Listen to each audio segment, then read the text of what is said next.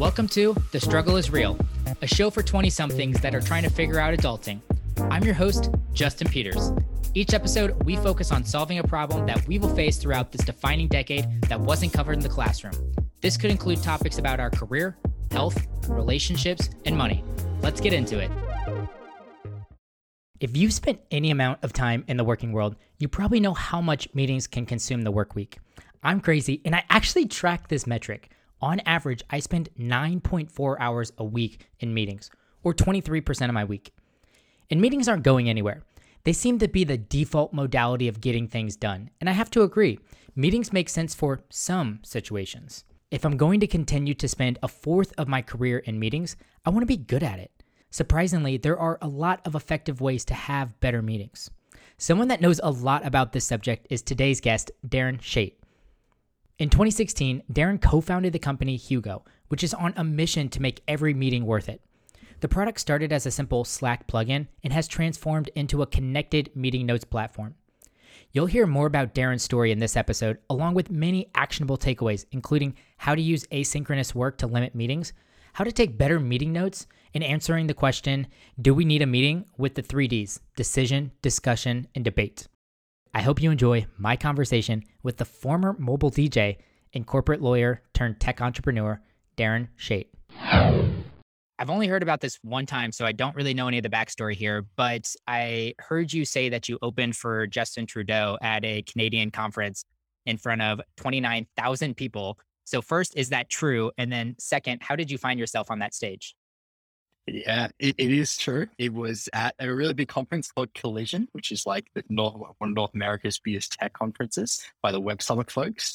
And I got chatting to a guy in a bar in San Francisco who was who, who ran the event and was was traveling and he was telling me that he was trying to find these really interesting startups. I said, Hey, I'm a startup founder. What what are you looking for? And we got chatting and he said, Cool, come and pitch Hugo to everyone before Prime Minister came on to uh, to open up this event. I'm like, cool, no worries. So I'm like, man, this pitch is going to be perfect. Like, there's so many people in the audience. So I was like rehearsing it perfectly, choosing my words, and they had and like an auto cue thing happening. So they're like, it's all great give us your pitch. We'll get it up on the screen so you can see it and you get your pitch perfect. Anyway, I get up on stage and the screen's blank. Oh, so I'm like staring. Like, no. And as you know, if any startup found out, you can always pitch your company, but I was so psyched to read it and have this perfect word. So I kind of froze for a few seconds and then I was like, ah. And uh, yeah, pitched Hugo for a couple of minutes. The Canadian Prime Minister came on and it was unbelievable from a traction, PR, growth standpoint. One of the best things we've done. It was a really great conference as well. So definitely one of the stranger places I found myself on stage, but it was it was really good for Hugo. That just randomly happened at a bar, like yeah. all places. Seriously, exactly. I guess that's the magic of a place like San Francisco. Maybe what it was anyway. You know, the people you run into and the serendipity was pretty pretty incredible. Hmm. What do you mean? What it was? Well, I think with COVID, it's changed a lot. It used to be, I think it's it's coming back in some parts and, and, and some areas, but in general, it's definitely not what it was. A lot of my networking friends, colleagues, and everything that were living in the Bay Area have um, dispersed a little bit, or they've, they've set themselves up somewhere else and haven't come back, or their companies now remote. They don't need to be there. So definitely a different feeling so far in San Francisco to what it was, you know, two, three years ago. Hmm. Are you seeing a slow crawl back to that? Or do you expect this probably to be a somewhat permanent change for San Francisco? Somewhat permanent change San Francisco. When you've got a lot of large companies who brought people to the to the area who now say, hey, don't worry about it. Twitter doesn't have an office really there. Pinterest, work from home. Square, do you think, you know, so all of these big tech companies that brought people, especially to the city, now not making you go there, you start to you start to evaluate where you want to live. Like I can live in a house in Southern California for the same price as a one bedroom apartment in San Francisco, why would I be in San Francisco necessarily? I think some of those drivers are really are really changing what the city's like and what, what it feels like. So I've only spent a little bit of time there, sort of post COVID, if you like, but that's the feeling I had anyway, and maybe it will change. Yeah, I love San Francisco. I've been there a couple times just visiting, but it is so expensive. And I'm in Austin, Texas, so I get I get the the miniature version of San Francisco without the major dollar signs that come along with living in San Francisco. Exactly. I love Austin and all my friends and people I work with shout at me every time I talk about how great it is. So you're going to play it down. The world can't know that Austin is this like amazing city to live and work because the influx um, from places like San Francisco is making it more and more expensive and busier and crazier. So I totally get it. Yeah, it's going to turn into its own San Francisco here, but the, the local Austinites are definitely fighting back against that a little bit. But but Darren, super excited to to have you on the podcast, man. This is a topic that is probably near and dear to a lot of my my listeners. There are a lot of working professionals that listen to this podcast that have jo- recently joined the workforce, and they quickly find out that meetings can be a large chunk of what is actually in your job description. So today we are going to be talking about how to do meetings better. And uh, I think nobody better to to have that conversation with with someone like yourself that creates a product around meetings, but also you had quite the career that I think really started this. Tell me, how does starting your career as a corporate lawyer make you the perfect person for solving problems in the meeting space? Yeah, uh, great question. I, I, as you mentioned, I started out as a corporate attorney in Australia, where I'm from originally. And the thing about being a lawyer, right, is that you bill for your time. So when there's inefficiencies and time wasted, you can literally quantify the cost. I remember walking out of these big meetings that would have like eight or 10 people in them and nothing really happened. There's good discussion and a few actions came up and we went in circles a little bit and everyone took their own notes, which who knows where they ended up.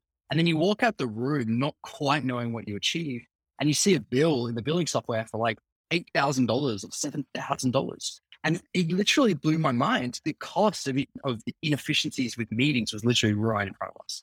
And like you, like many listeners, like everyone else, I always found that meetings competed with productive work.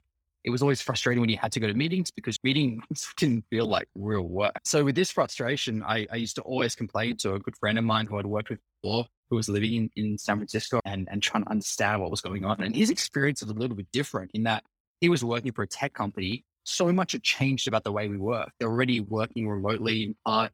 They were using so much different collaboration software, had decentralized decision making and really modern team setups. But meetings were as they'd been for generations. There'd been like no innovation in that part of the way we worked. So we said we've got to solve this. And we actually went about solving it a different way first. Um, but we really were focused and obsessed with this problem, um, meetings and how we can make them more efficient, more effective, and a productive part of how we work as a team. What was your early hypothesis on how you could make meetings better? We thought it was all about preparation. If only we could prepare better for meetings, meetings will run better. And that's definitely part of it. And we can talk about that in a moment and come back to it. But it's not just, it's also about capturing the value of the meetings and resurfacing that at, at the right time, ensuring nothing slips between the cracks and having a really great workflow around the way you meet. Hmm. So tell me a little bit about Hugo, which is eventually the company that you founded with your uh, co-founder Josh. So you told me about how you're initially solving it, but but what is the product today? Totally. So Hugo is a meeting productivity hub for teams. So we provide one central place uh, where teams prepare for meetings, take notes, and turn those notes into action in the rest of their software stack and with them. So it's built on top of your calendar, and we help you with meeting agendas, with note taking, um, and all the actions end up in the relevant tools. So if you're in sales, your CRM, your project management tools shared out via Slack or Microsoft Teams, everyone else knows. And then you end up with this really, I guess, this critical central repository of all the team's meeting knowledge, all organized the contacts and companies in there. So next time I meet with someone at Uber, there are all the all the insights, all the meetings, all the action from everyone in my business that's ever met with Uber before. Ultimately, it means you attend less meetings because you can be across the detail without being in the room the actions don't slip between the cracks and what meetings and and and work um, is a lot more enjoyable and pleasant because of that. Yeah, no, that is, I think, genius. I have kind of dummied a little bit of your product into my own version for for my company. We have a, I don't know if you know the the product Smartsheet, but I use I can organize Smartsheet a little bit. It's not perfect, and the integration without the calendar is not quite there yet. but I would love to to bring Hugo into my company at some point in time. I am wondering your transition from corporate lawyer to tech founder, quite a difference in terms of the personality and the skill sets you need for it. You mentioned one already. You go from really red tape type environment where you're billing out and whatnot to I'm assuming as a tech founder, you have to be very agile, very conscious of how you both spend both all of your resources, time, attention, uh, and money included. What was maybe one or two of the biggest leaps or changes that you had to make from yourself professionally going from a corporate lawyer to a tech founder? Yeah, great question. And there's things I'm still trying to figure out. But in general, I think there's an element of how you're motivated, whether that's externally or um, internally or intrinsically. It's very it's not easy, but it's a lot easier when you're working for a, for a business um, that, tell, that tells you what to do to get your job done um, because it's clear. And if you don't turn up to work, you'll probably get fired. And if you don't do your best work, it's not going to have a great outcome for you. As soon as you work for yourself, you don't have to turn up for work.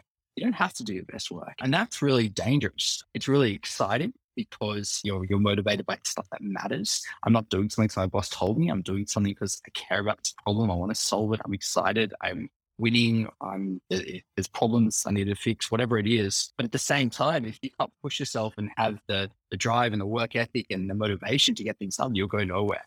So that's probably the biggest, the, the biggest change. Um, at the same time, the type of work is very different.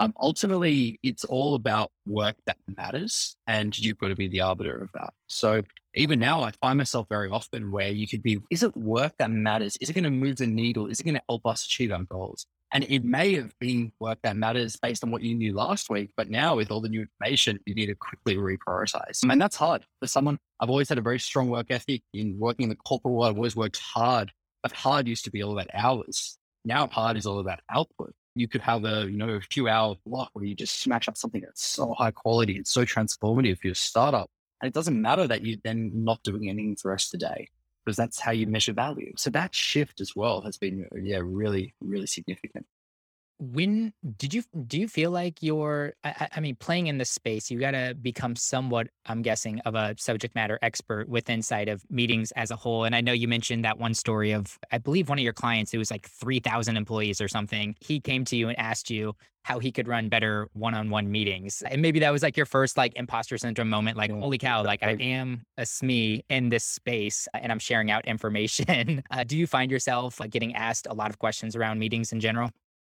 Totally. Absolutely. I think what we don't realize, and yeah, on that story, right, it was that moment of, hang on, I'm building software to sell ultimately, the most simple explanation of what we do.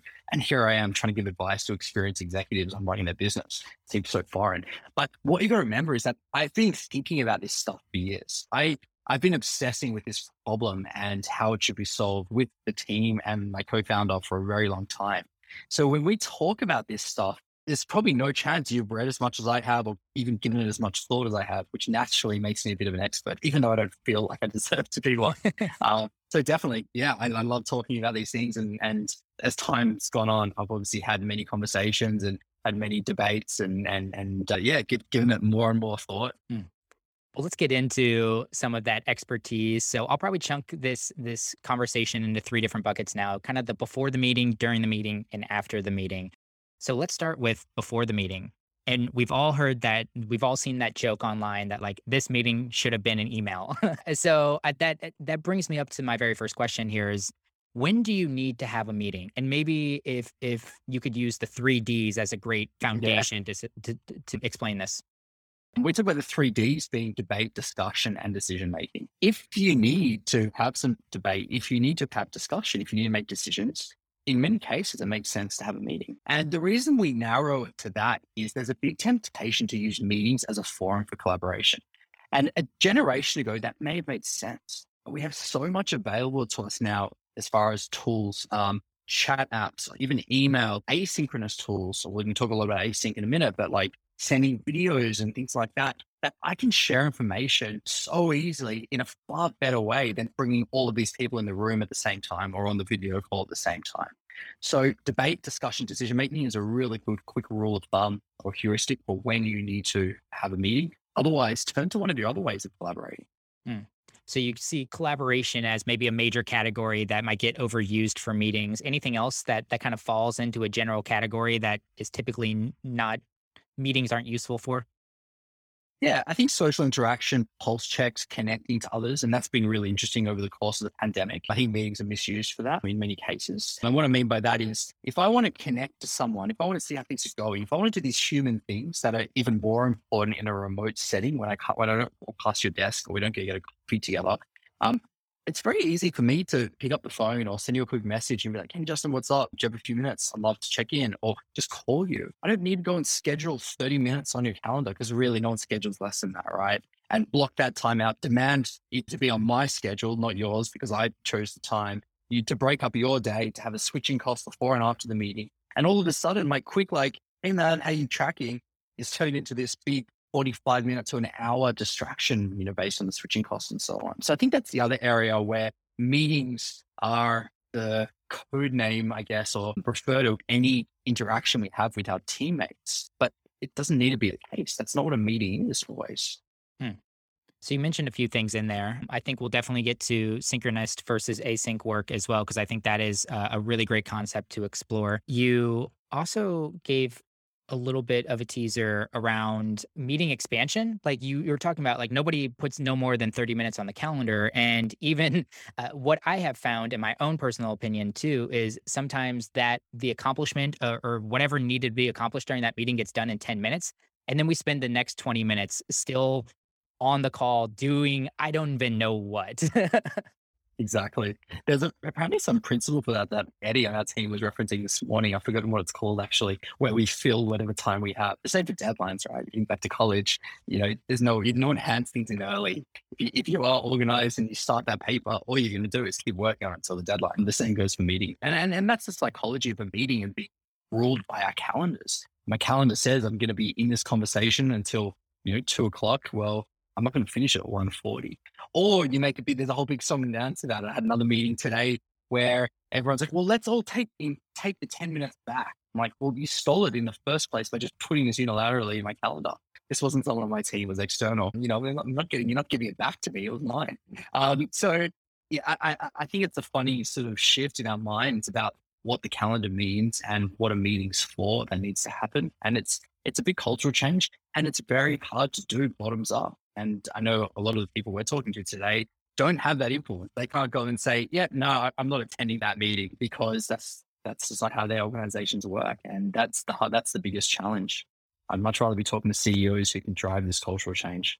No doubt, but uh, hopefully we are talking to some future CEOs, so they're more th- they're more thoughtful about the meetings that they're creating for their companies and even for their internal teams. And it's been great. I've been learning tons about meetings over the last couple weeks in preparation for this, and I brought in so many ideas to my manager, and she's been so receptive about some of the potential ideas that we have there. One thing that I think is interesting as well is this concept of meeting scarcity, which you have a specific rule around at, at Hugo as well. Can you tell me a little bit about meeting scarcity over meeting abundance and what your rule is at Hugo?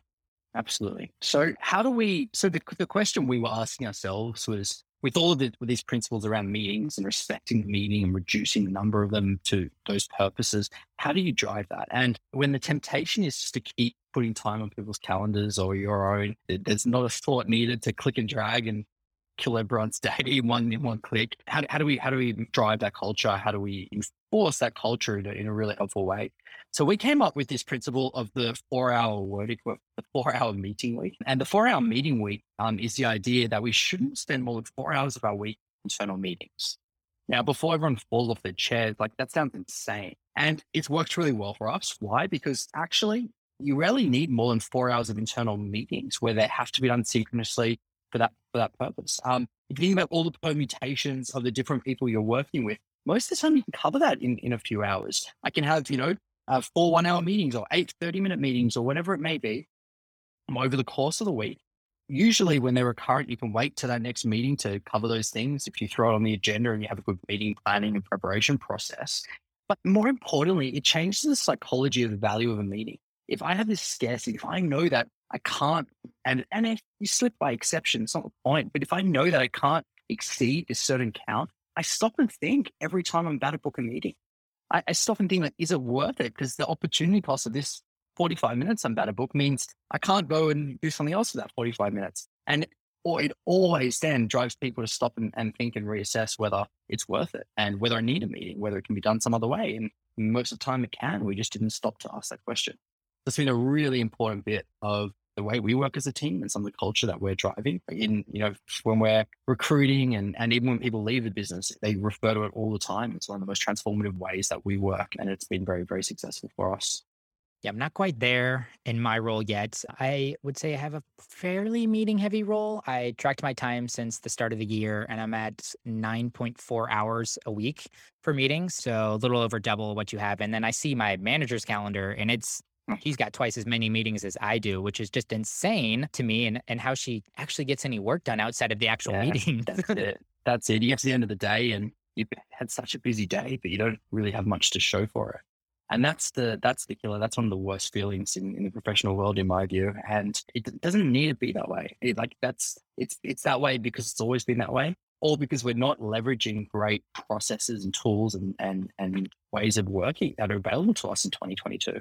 So ar- around scheduling and, and invitations in general, I feel like we tend to maybe over invite on our meetings, maybe because we don't want anyone to feel left out of the meeting itself. And I mean, obviously, we're sitting here talking about so many of the in- inefficiencies of meetings. So just mass inviting tons of people is not the right way. So, how do you become more thoughtful about your invitations? And then, in terms of communicating to the people that thought they should maybe be on the invitation, but they shouldn't, do you have any advice around that? Absolutely. So back to the three Ds. If they're not a part of the debate, discussion, decision making, they don't need to be in the room. If they need to know what's happening to be across things or receive information, there's other ways to do it. Share your notes. Simple as that. And managing expectations, reach out to them. You'd be my favorite person I've ever worked with. If you're like, hey, Darren, we've got this project catch up tomorrow. I'm just scheduling. I'm going to leave you up just so you can have the time. I'll obviously loop you in on the notes. You're across the detail. I- I'd literally come and give you a hug. Like you would, you'd make my day. So, so yeah, managing on the front foot so people don't feel excluded is important. And you only have to do that a few times till they know that, you know, whenever Justin runs a meeting, I'm always going to get notes shared. And, and if there's any actions or that matters, I'm going to see it. I'm going to be across it. It's not knocking out more than an hour of the middle of my day. Yeah, I don't even think we really talked about. Uh, obviously, the time that you spend in meetings itself is, I wouldn't say lost time because hopefully you're having productive meetings as well and you're making decisions, you're having discussion and, and you're having healthy debate. But you said the word switching cost. So it's not only just the amount of time dedicated to that meeting, but this on and off time to transition between projects that you're working on into the meeting itself. Yeah, we learned this a lot with engineers. I think engine software engineers, um, which makes up about half our team, are a really interesting persona to understand because when you're writing software, you can imagine you're in the midst of some code and you're on one line typing this code that you've thought through in your head. You have an approach for the logic and how it works. You have the dependencies and the files, and then someone stops you what you're doing, right? All of a sudden. So you turn, you're like, okay, yeah. and then you, you have that conversation, which takes a minute to understand and get into because you think about something else. And then you come back and you're like, where was I? Mm. So now you're spending a whole lot of time trying to go back a few steps and reread and figure out where you were before you can get back to the position you're in before that. So that five minute, 15, 30 minute disruption is very often 30, 40, 50 minutes of, of, of, of lost time. And we also, depending how you plan your day, you can also have unproductive blocks. So if you've got tons of 30 minute blocks scattered because of meetings, very often you just don't time to get anything meaningful done. It's going to take me 15 minutes to open up that can of worms or more. It's not worth even starting that because by the time I start, I have to stop.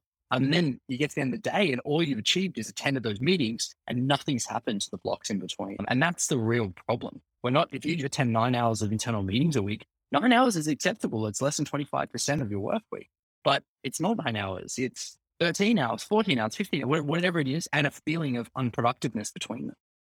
That is so true. I didn't think about those small little gaps in there, but you're right. I hardly get too much done in between those 30 minute gaps. If I have two meetings kind of stacked like that, it's typically just like finishing up my recap on what that meeting was, picking out maybe a couple quick emails, and then on to the next one.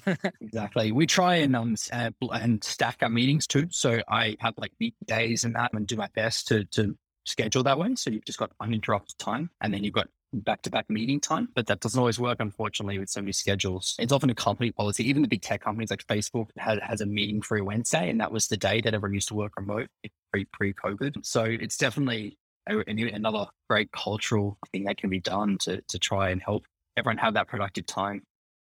do you guys do a meeting free day during the week at all?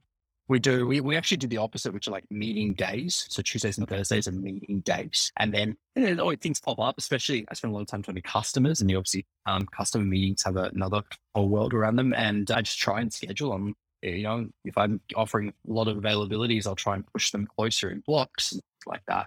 Doesn't always work, but it definitely helps when it does. So we talked a lot about some of the front end work you can do. So you're either having efficient meetings or not getting invited to meetings or not inviting the wrong people to meetings. But before we progress into some things you could do during the meeting. One other alternative to having meetings you mentioned is asynchronous work. So why don't you break down what is synchronous versus async work? Yeah, totally. So it's a bit of a nerdy buzzword that's going around in this in this in the collaboration space. Synchronous working or coll- synchronous collaboration is the idea that we both have to be working on the same schedule at the same time. So a meeting is synchronous, right? I can't have a meeting with you where I'm it's it's a certain time for me and a certain time for you that are, that are distinct times. A telephone conversation is synchronous. A live chat conversation is synchronous, etc. Async is the idea of working on different schedules. So an email is asynchronous. I send you an email, and if you're um, on a different time zone, if you're having a late night, if you're out with your friends, if you're looking after your kids, whatever it is, you can apply on your own schedule. And then I can apply on my own schedule. And you're a morning person, so it might be early in the morning. And I'm a late night person, like at night, and we can collaborate that way. So email is not new and nor is sync as async. But the idea of having the same quality of collaboration asynchronously is because historically, the only real ways to collaborate asynchronously were via email or writing a letter back in the day. And we all know that so much is lost. You can't collaborate. You don't collaborate by saying, like, communicate in the simplest terms, and you probably miss half the intent and, and, and, and all of that. Now there's so many ways to do it. I mean, we, our view at Hugo on this is the idea of getting the whole value of the meeting after the meeting that async, right? I didn't have to be there at the time. Late that night, I can see the notes, the actions, the takeaways, the recording, even everything there. But other ways we use it extensively is with video. So there's a great company called Loom, but there's a few other competitors too that allow you to record quick videos. So when I'm, you know, up, I've got a four week old baby now, I'm up in the middle of the night, she's screaming and I, I'm staring into space, wishing she'd stop. And I have this amazing idea for a marketing campaign. I can flip open my phone or my Mac and, and record a quick video to share with the team. Like, hey, guys, I was just thinking, like, what if we did this and this and this and this and this? Check this out. Look at my screen here. And, and they can see the excitement in my face and my voice. I'll send it off. Then it's really hard waking up early the next morning because I've been up all night. But a few folks in the marketing team are serious morning people. They get that, they get that and they can get all excited and they can shoot something back to me. And all of a sudden, we've been collaborating through the night on different time zones and different life schedules, um, where otherwise that would have been a meeting and of course, the meeting may not have even been great because I didn't, inspiration didn't hit during the meeting. I, I was exhausted. I didn't feel like that and whatever. So this way of working asynchronously just makes so much sense. Now, it takes longer in many cases, and that's where if you're having debate, if you're trying to make decisions, it's not always the right forum. But having that in your tool belt to, to be able to work together asynchronously is really great. It's selfishly, it's fantastic. I can work in my own time zone when, when, when I'm most productive and when I've got the time. But for the business, it's really impressive way of working together. Go, I encourage you, if you need to go and share some idea or give some feedback or something to your boss, whoever it is, go record a video to send it over. You'll blow their minds. They'll think this is unbelievable. And and and you can start to introduce that culture that way. Speaking of product led businesses, Loom it was as soon as I saw it, the first time one of my CSMs sent over a Loom video to answer one of my questions, I was like, this product is incredible. I love this. That's right. And it's so simple. It, there's not much to it, right? Uh, literally in your browser, press a button, it'll record either your, your screen or your face or both um, and your audio, and then send them a link and they've got the video. And, and literally, something as simple as that will change the way you work. So let's shift to during the meeting. And we've talked a lot about Uh, we've talked about a lot of things that might actually help meetings as well. And I think setting things up, actually having a purpose, making sure that it is one of the three Ds to establish a, a good meeting. I think that will lends it lends itself well to like having effective meetings, but also you're big into shared meeting notes, of course, which is, I actually think that is a pretty novel concept. I've never worked in a business that does shared meeting notes like that. Everybody is actually collaborating on like one shared meeting notes. So how do you guys do that at Hugo? I'm interested. Yeah, totally. So it's a bit like a Google Docs type experience. All type in there at the same time. There are permissions and things. So we definitely have times where I want to I take my own notes and I can create a separate document, change the permissions um, on that. Um, but what it does is it changes the, the mentality and the psychology around um, capturing meaning value. Everyone has different perspectives, different takeaways. They look at things from a different different angle. It also gives confidence that the output of that meeting is being captured and shared. So we also see a lot of behaviors where there's like a scribe type personality where someone will take the notes, but they may share their screen while they're doing it. So everyone can see the actions and what's being captured, even if they don't have to take notes themselves. So it's much less of a personal process, like you with your notebook or whatever you, whatever you might do today, and much more of a team process And I'm assuming that people aren't writing down verbatim everything that is happening in the meeting. How do you typically outline your meeting notes or do you have templates that you use? Yeah, we, yeah, we use tons of templates. Templates are your friend. It's it's the, always the empty the empty document problem. You know, you jump in, the cursor's flicking. Like, where do I start? So we have, I mean, Hugo provides that 100 template. That's one of the areas of thought leadership where we've been able to add a lot of value and do a lot of research and collate a lot of best practices across various types of meetings. But a lot of companies have their own bespoke templates too. And, and I think that's really important. Like having structure around meetings really matters. And our view is that the preparation is the structure for the meeting. And then you can use the template to start the preparation.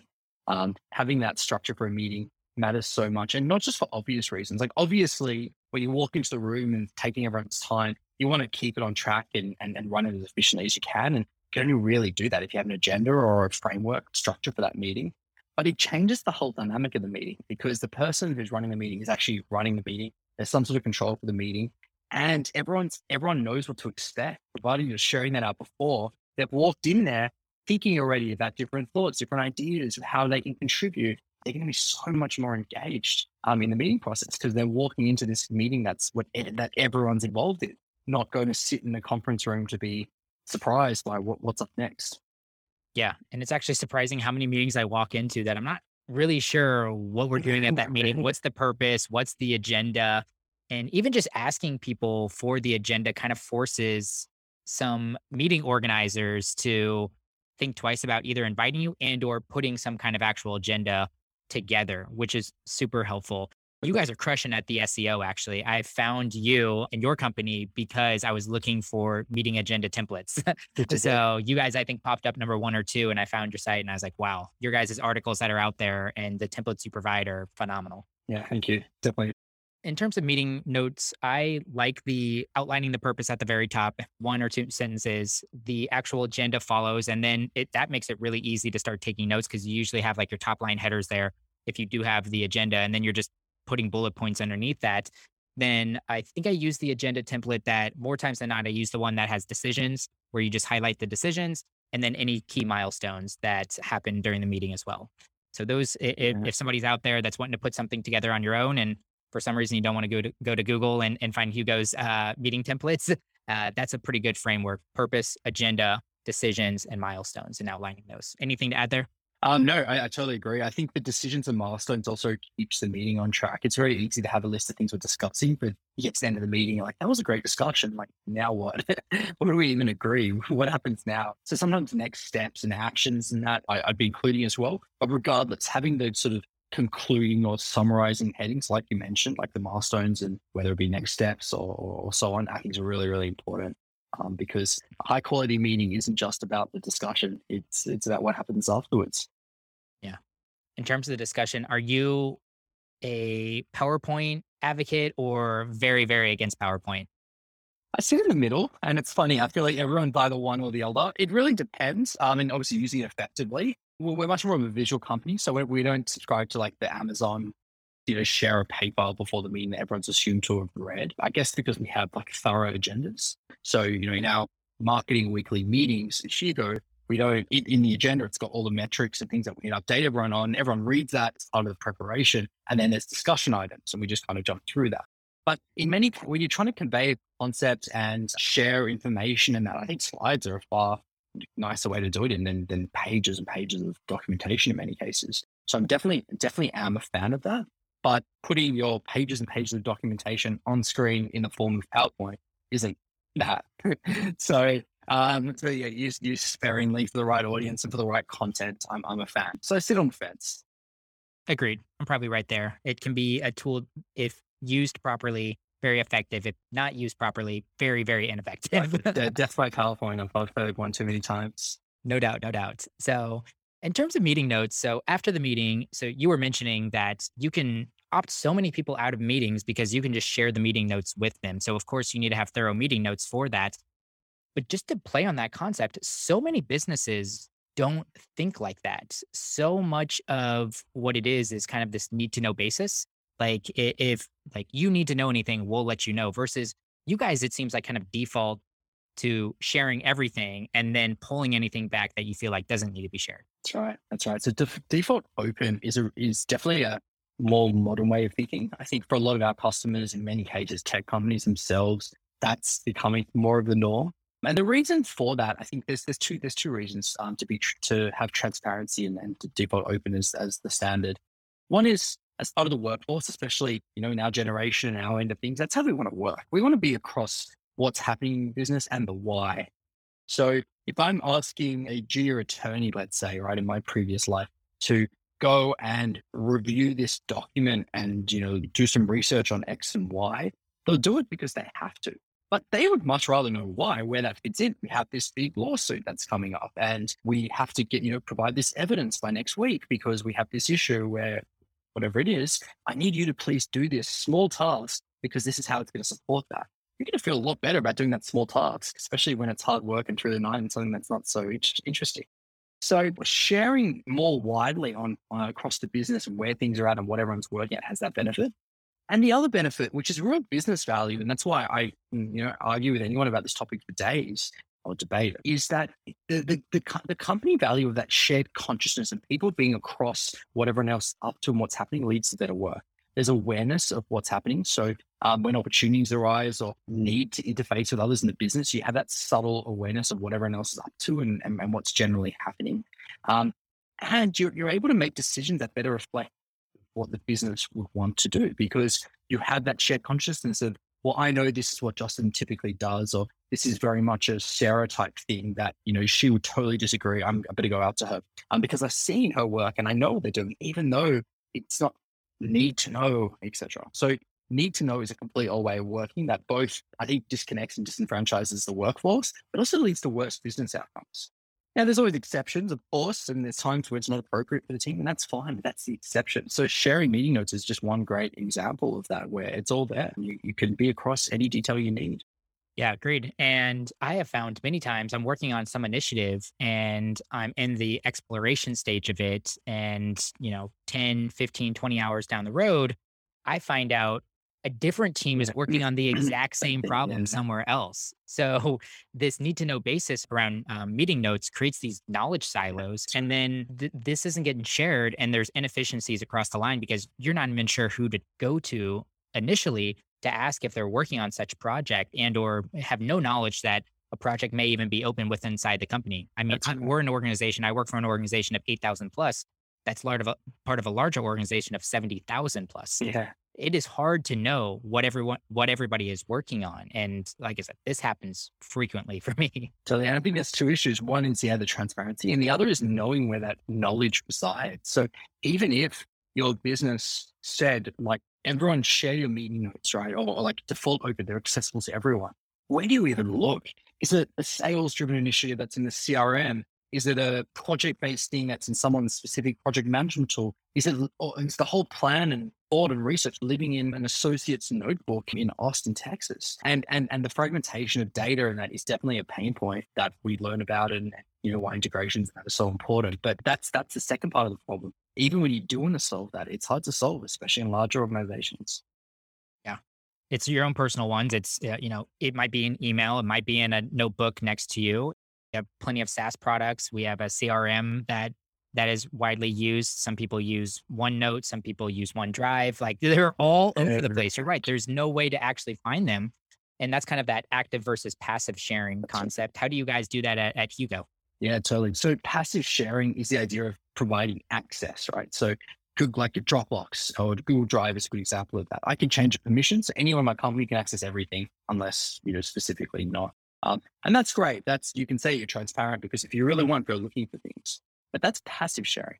Active sharing is the equivalent of saying tapping on the shoulder and being like, "Hey, Justin, FYI, might be interesting." That is a way of exposing you to what's happening in the business, and that's going to be a lot more effective.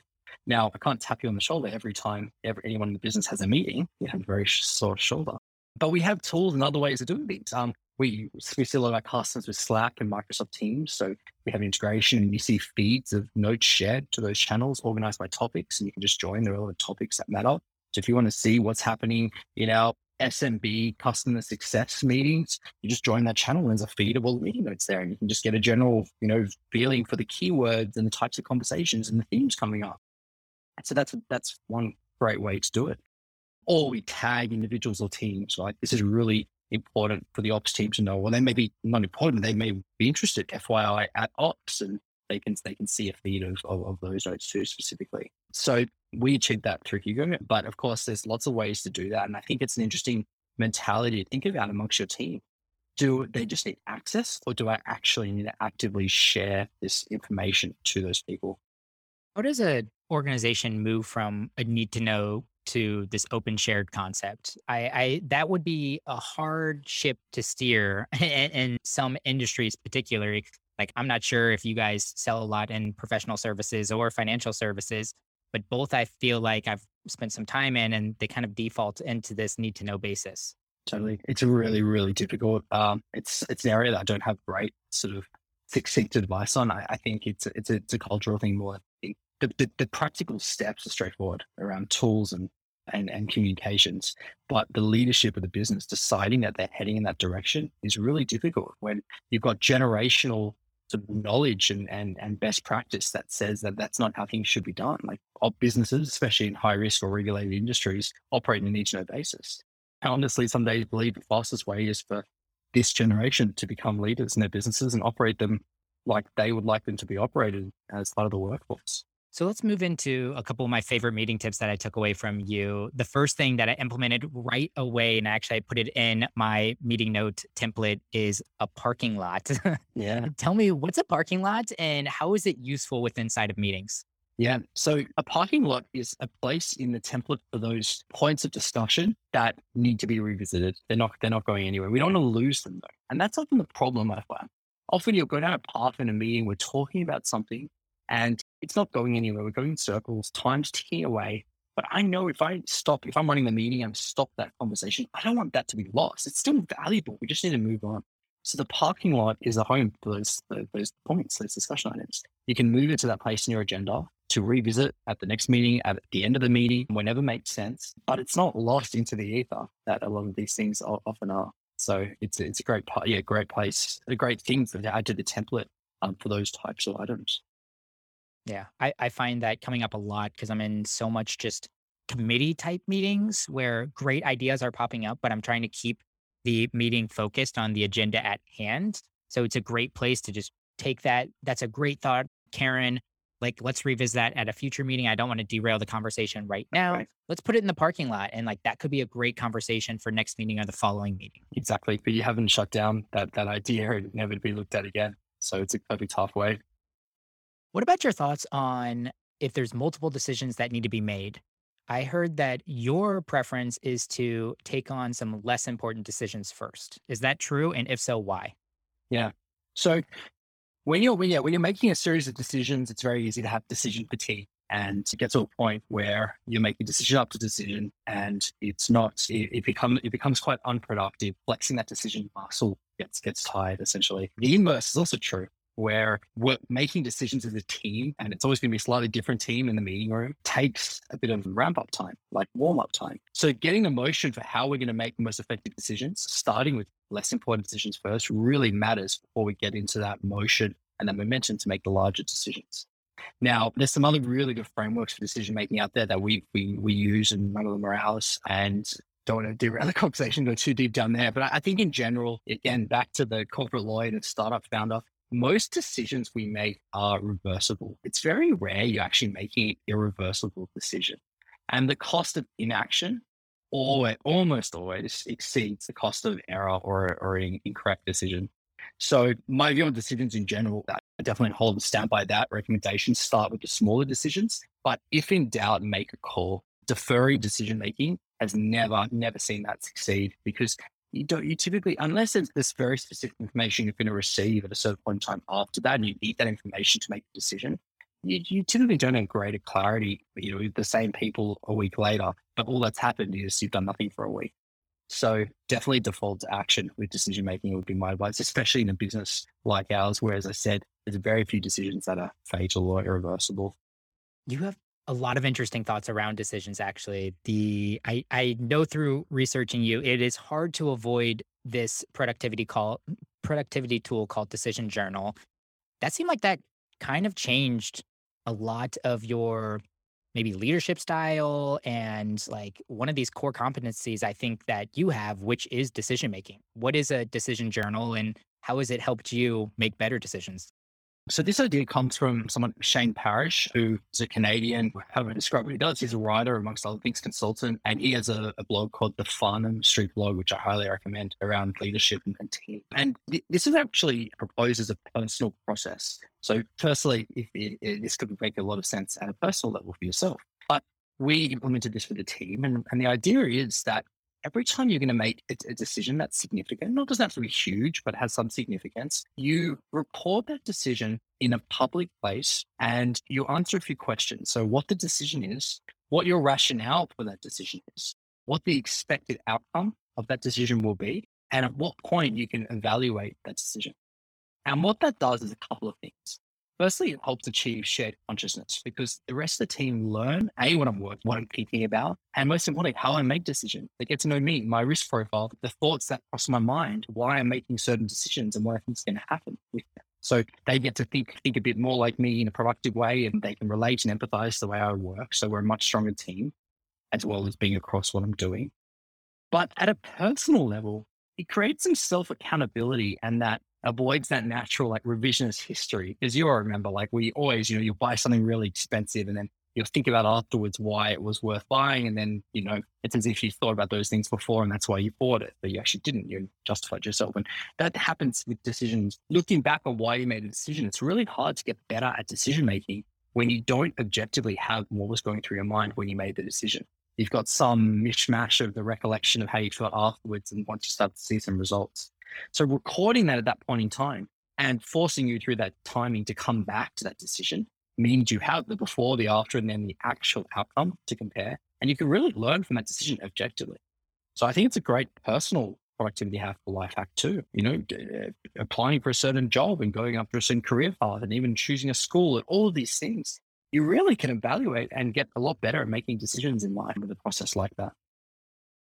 I agree. I think this is a really good idea, even if you don't want to publicly share it, but obviously creating that routine of going back and, and evaluating those decisions. I think easily just defaulting to maybe three months or six months and put that put that on a, as a calendar um, invite to yourself to review. But yeah, even if I don't think I'm going to share this out publicly, it's been a great. I've started this process a month ago, and I'm really excited. I haven't hit any of the ones that I'm reviewing yet, but I'm excited to start realizing and retro retrospectively looking back on some of the decisions I made, why I made them, and start to evaluate where I was and if that's still how I'd make that decision. Like it is a really, really powerful exercise. And there's a very tight feedback loop. You'll see it'll improve your decision making immediately. Because the next day when you make that next decision after you've evaluated one, you're thinking, well, hang on, I thought you, don't forget that decision. This is what I thought was going to happen. This is what actually happened. So now when I make this decision, you know, and you can just make better decisions right away. So yeah, highly recommended. Well, Darren, we're uh, coming to the close of our conversation here. It's been such a blast. Let's first point out where people can get connected with Hugo if they're interested in the product that um, your company creates. That was hugo.team. So Hugo is H U G O and then dot team. Darren, what about personally, if people resonated with something that you said, they want to connect with you, where's a good place for them to reach out? Yeah, would love to. LinkedIn or Twitter. So it's Darren Chait, C H A I T. And you can find me, yeah, on LinkedIn or, or Twitter and very happy to continue the conversation.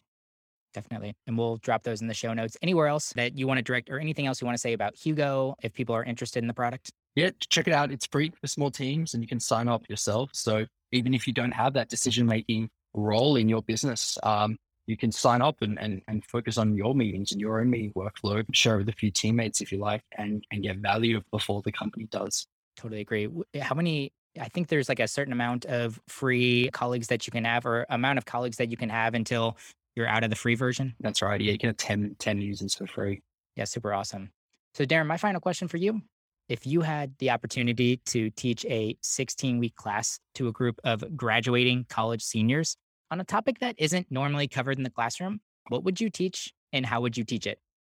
I would I would go out and build something and sell it. So uh, I would encourage everyone to try do something in a business setting. And what I'm getting at, whether that's a side hustle, making clothing, or whether that's a product, a bit of software, whatever it is, the lessons that I've learned in through Hugo and this mini MBA or whatever you want to call it, um, transcend any career path.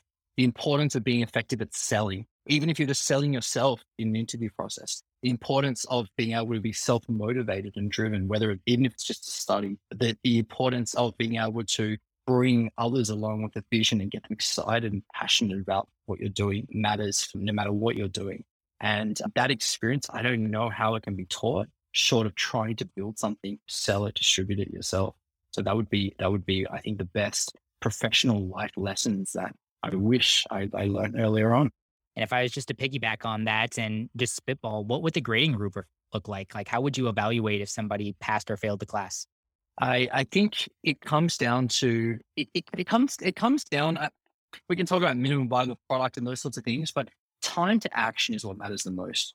So the people that has sit planning, even if they've got the most incredible go to market marketing plan, versus those that are hustling to find some quick way to distribute that won't scale, it, it is it is, is chalk and cheese. And um, the same goes for building that product. You can build the most incredible, technically incredible piece of software versus a presentation slide deck that gets people so excited about a problem they have. And, and the latter is more valuable upfront. You obviously need to deliver on it. So time to action and deliver tangible deliverables and getting things done is would be would be the best way to to, to grade great great success. And and that's like the opposite of the way college and school works, right? Uh, the longer the report, the the better the planning, the better you do, and that's just not how it works in my view. It'd be such a fun class.